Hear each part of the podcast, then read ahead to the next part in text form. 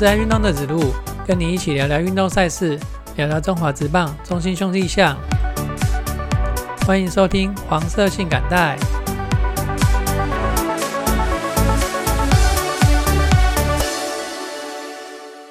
上一周中华职棒进行总冠军战哦，等一下第二阶段呢，我们有总冠军战的精彩报道。在这个阶段呢，我们是要报道国内外的一些体坛大事。除了中华职棒在进行冠军战以外，还有一个棒球赛也在进行冠军战哦，那就是黑豹旗啦。黑豹旗冠军战是由古堡跟平镇来争取冠军哦。古堡的捕手一个再见爆传哦，让平镇写下史无前例的三连霸哦。对古堡来说相当的可惜，那也只能明年再来啦。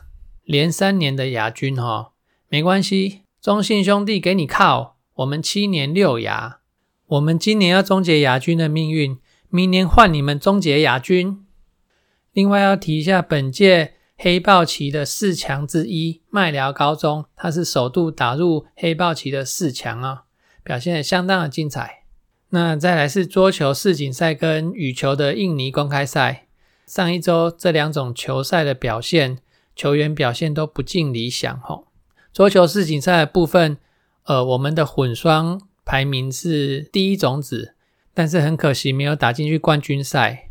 那混双拿到了一面铜牌，那其他的单打以及双打项目都没有拿到奖牌，哈。表现比较好的是女单，这一届的女单打入十六强，然后林云如的男单打进去三十二强，庄智渊的男单六十四强。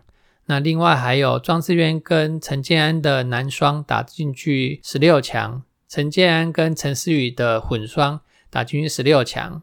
羽球的印尼公开赛的部分，周天成、王子维，女单的白玉珀，男双的林洋配都止步在十六强哦，也都没有打进去比较好的成绩。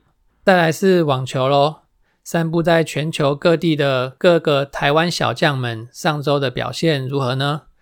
吴东林、许玉修，他在 ATP 等级的网球赛里面，吴东林的单打打进去 C 八十的挑战赛首轮，而许玉修呢，呃，他是在 ATP C 八十的男双打进去了八强。那另外有两个小将，他们两个拿到了生涯第一分的国际积分，是陈冠宇跟徐传恩。陈冠宇他是在 ITF M 十五的循环赛打进去八强，那徐传恩呢，在同样一个比赛，他打进去次轮拿到了首分的国际积分。陈冠宇八强应该有四分左右吧？那恭喜这两位小将喽！在女子选手方面，谢雨洁她是在杜拜 W 一百等级的比赛，她双打打进去四强。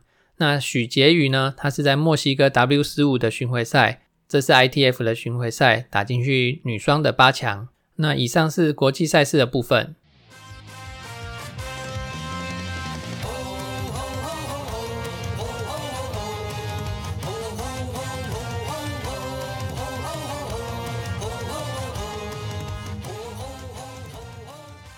中职最后的总冠军争夺战，上周拉开了序幕哦。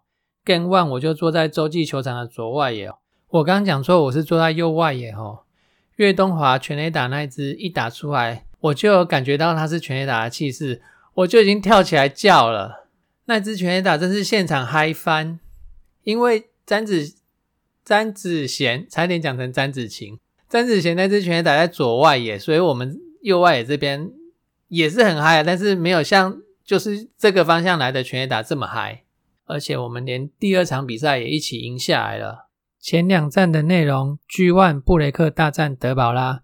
布雷克六局被打出七支安打，六局结束刚好投满一百球，七局上场接连就被詹子贤还有岳东华打出全垒打，被岳东华打完全垒打之后他就退场了，总计就是投满六局，那被打出七支安打，包含了刚刚讲的两支全垒打，总共失掉两分都是自责分哦。那后续上场的光头的达比修六还有江晨峰没有被打出安打。但是这两分相当的巨大，因为我们的德保拉投满八局，只有被打出六支安打，那有两次的四十球没有失分。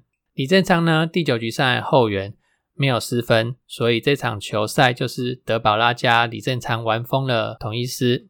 至于守备方面，有一球郭富林打出来的深远飞球，那在被好像第二局吧，被岳振华精彩的美技接杀，现场欢呼哦。哎，这场球赛选手并没有失误，表现的都相当的好。那 G two 方面呢？呃，是霸能对吕彦青，霸能投两局就被打出四支安打，还有三次致命的四坏球。第一局投五球就让前两个出局数产生哦，但是迟迟抓不到第三个出局数，接连保送第三棒的许继宏跟第四棒的陈子豪，然后就被第五棒的周董扛出了一支三分炮。第二局呢，一上场的陈家驹，啊，他利用林祖杰的失误上垒，接着轮回第二棒的姜坤宇一垒安打，然后第三棒的许基勇又扛出一发三分炮，霸能就在这两支全垒打之下就退场了。后续接续的吴成玉跟郑军人又被许基宏跟詹子贤各打了一发全垒打哦。那总计这场比赛，那个同一师就挨了四轰，那失掉了八分。中信兄弟这边呢，吕彦青他投满五局哦，他被打出八支安打哦。我是觉得他那天的控球很多的偏高的球路都被那个同一师掌握到，但是同一师就是没办法把他们的安打连贯哦。所以纵然是安打很多，但是就是没办法得分。比较好的一点是吕彦青这场球赛没有投出四坏球，总计他五局的投球就失掉那一分。第六局的时候，吕彦青有上场，让第一个打者上垒之后。教练团很果断的就把吕彦青换下场，这一点是我觉得跟例行赛比较不一样的部分。例行赛的时候都会让呃让投手再拖个一两一两个人次看看结果怎么样才会去换投。这一场的时候，吕彦青在第六局上场被第一个打者上垒之后，马上就换上蔡奇哲了。那蔡奇哲也被打了一支安打，但是整个是守住状况的哈，呃表现也算还不错。那像魔力呢，他就在第七局的时候上场。他投了一又三分之二局，那在第八局的时候有一些点小的乱流，一个传球失误哦，造成这局失掉两分，还好打击有帮忙哈，让这个失误看起来并不严重。那吴俊伟小黑在最后一又三分之一局没有被打出安打，呃，守住了战局。我相信球员不会因此而自满哦。根据联合新闻网的一篇报道内容里面有说到，中职过去。总冠军赛的记录一共有十六次开赛二连胜的例子哈，其中十四次呢有顺利抱回了总冠军，但是有两次是让最后让出了王座。这两次的球队分别是时报鹰一九九七年的时报鹰，以及二零一六年的兄弟象。那时候已经是中信兄弟了。哦总冠军战对上义大犀牛，在二连胜之后却惨遭四连败哦。最后就拿到亚军啊！那这一次呢，也是七年六亚当中的一次。再来就是二零二零年，去年我们在三胜一败的绝对领先优势之下，苦吞三连败，最后还是拿到亚军哦。我想这些过往哦，球队、教练团、球员都历历在目，就像昨天刚发生的一样。因为那个去年三胜一败被逆转的情形啊，实在太难忘了。所以今天我们取得了二连胜，大家一定还是不敢松懈。这两胜不会让我们骄傲，不会让我们放松，只会让我们更有信心的走下去。不达到四胜，不拿到总冠军，绝不罢休。我们有信心哦，信心绝对是达成最后目标的重要因子。接下来啊，我们来看看已经打完了这两场比赛。G One 安打数统一是有六支，中信兄弟有七支。两队的安打支数是差不多的。到了第二场比赛啊，安打数统一十一支，中信只有七支，差了四支哦。安打多就一定赢球吗？安打打得多，但是得不得得到分数，那又是另外一回事哈。我们来看一下统计数据啊，这个统计数据呢是二零二一年的下半球季中呃中信兄弟统一师，我再把乐天放进来哈。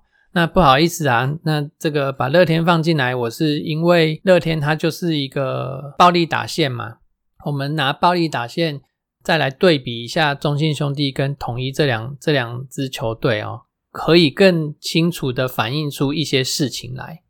我们来看一下今年的下半球季单场安打超过十支的场次跟得分哈。中信兄弟呢单场安打超过十支的场次有十九场。得到一百一十三分。那统一呢，单场安打超过十支的场次有十十六场，那得到的分数是一百二十六分。那这两队的差异没有非常的大。那乐天呢，单场安打数超过十支的场场数有二十二场，总得分达到一百七十二分之多，哈，遥遥领先哦。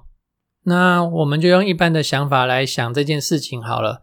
我安打越多，相对的得分理论上是会越多的，所以我的胜率应该是越高才对。刚刚讲到的中信兄弟十九场里面，胜率是七十二 percent，大概赢了十三场。那统一十六场里面赢了十三场，胜率达到八成。乐天二十二场里面胜率不到五成，这反映出了一件事情。棒球不是只有靠打击，棒球它是由打击、投手、手背、跑垒综合组成的一项运动。你单看打击的话，并不能够真正呈现出你的胜率是如何的。乐天这二十二场里面只拿到十胜，却有十一败跟一和的这个成绩。我们再来看一下细项的部分，单场有十一支安打的时候，中信兄弟四胜两败。统一一胜二败，乐天两胜四败。单场十二支安打的时候，中信五胜二败，统一三胜零败，乐天零胜一败。单场十三支安打的时候，中信两胜一败，统一一胜一败，乐天两胜四败。单场十四支安打的时候，中信两胜零败，统一五胜零败，乐天一胜一败。单场十五支安打。中信零胜零败一和，统一没有，乐天一胜一败一和。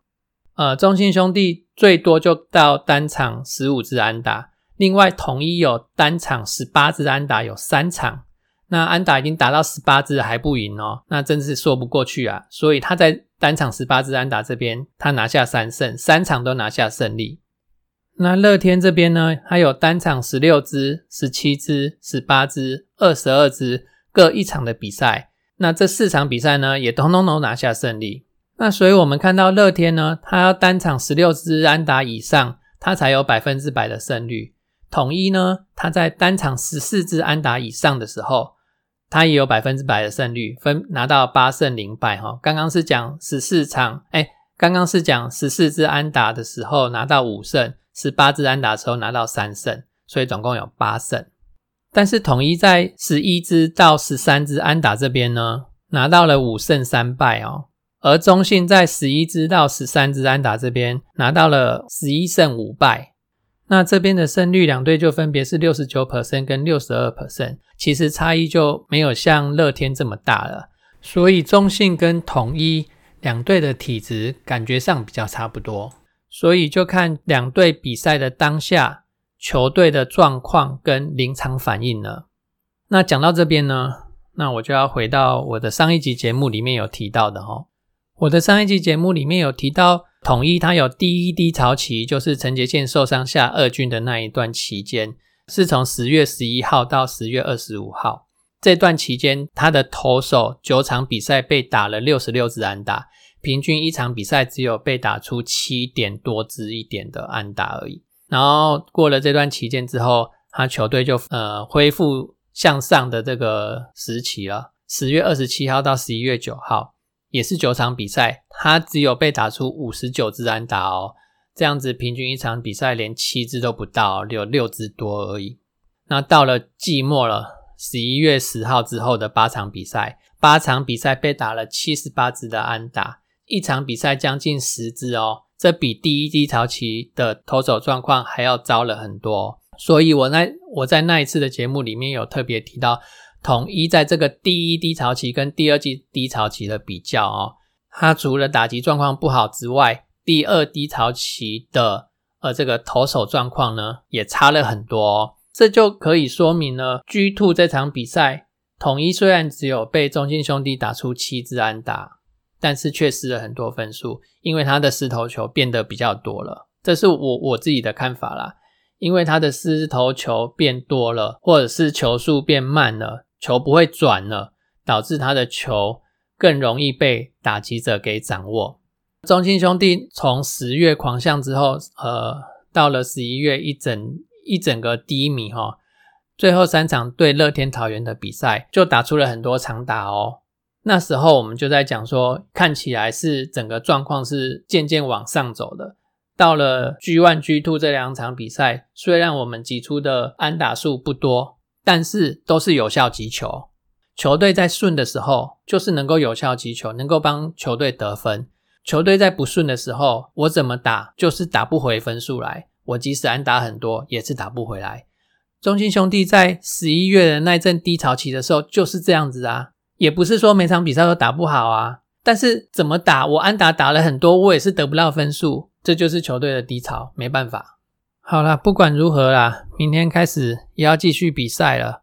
我们球迷也不要给球员太多的压力，因为压力压在身上哦，球员反而打不好，让他们心情可以轻松一点，可以自在一点哦，让肌肉放松，反而可以有更好的打击哦。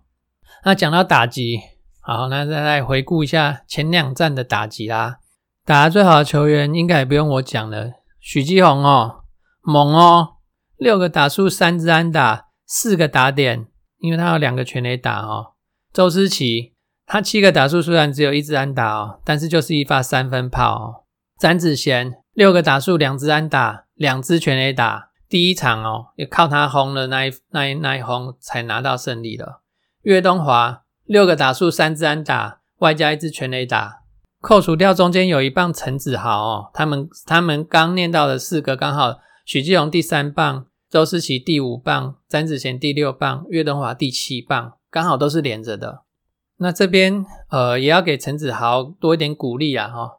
那从拉出来的打击线型来看哦，他刚好也是走到一个打击下坡的一个一个阶段哦。那没关系。好好的睡个觉，多休息一下，仍然要保持的信心站上打击区，相信你一定可以的。那也不止陈子豪哈，我相信球员在接下来几场比赛都能够很有很好的发挥，最后拿到总冠军。以上就是今天的节目，谢谢大家。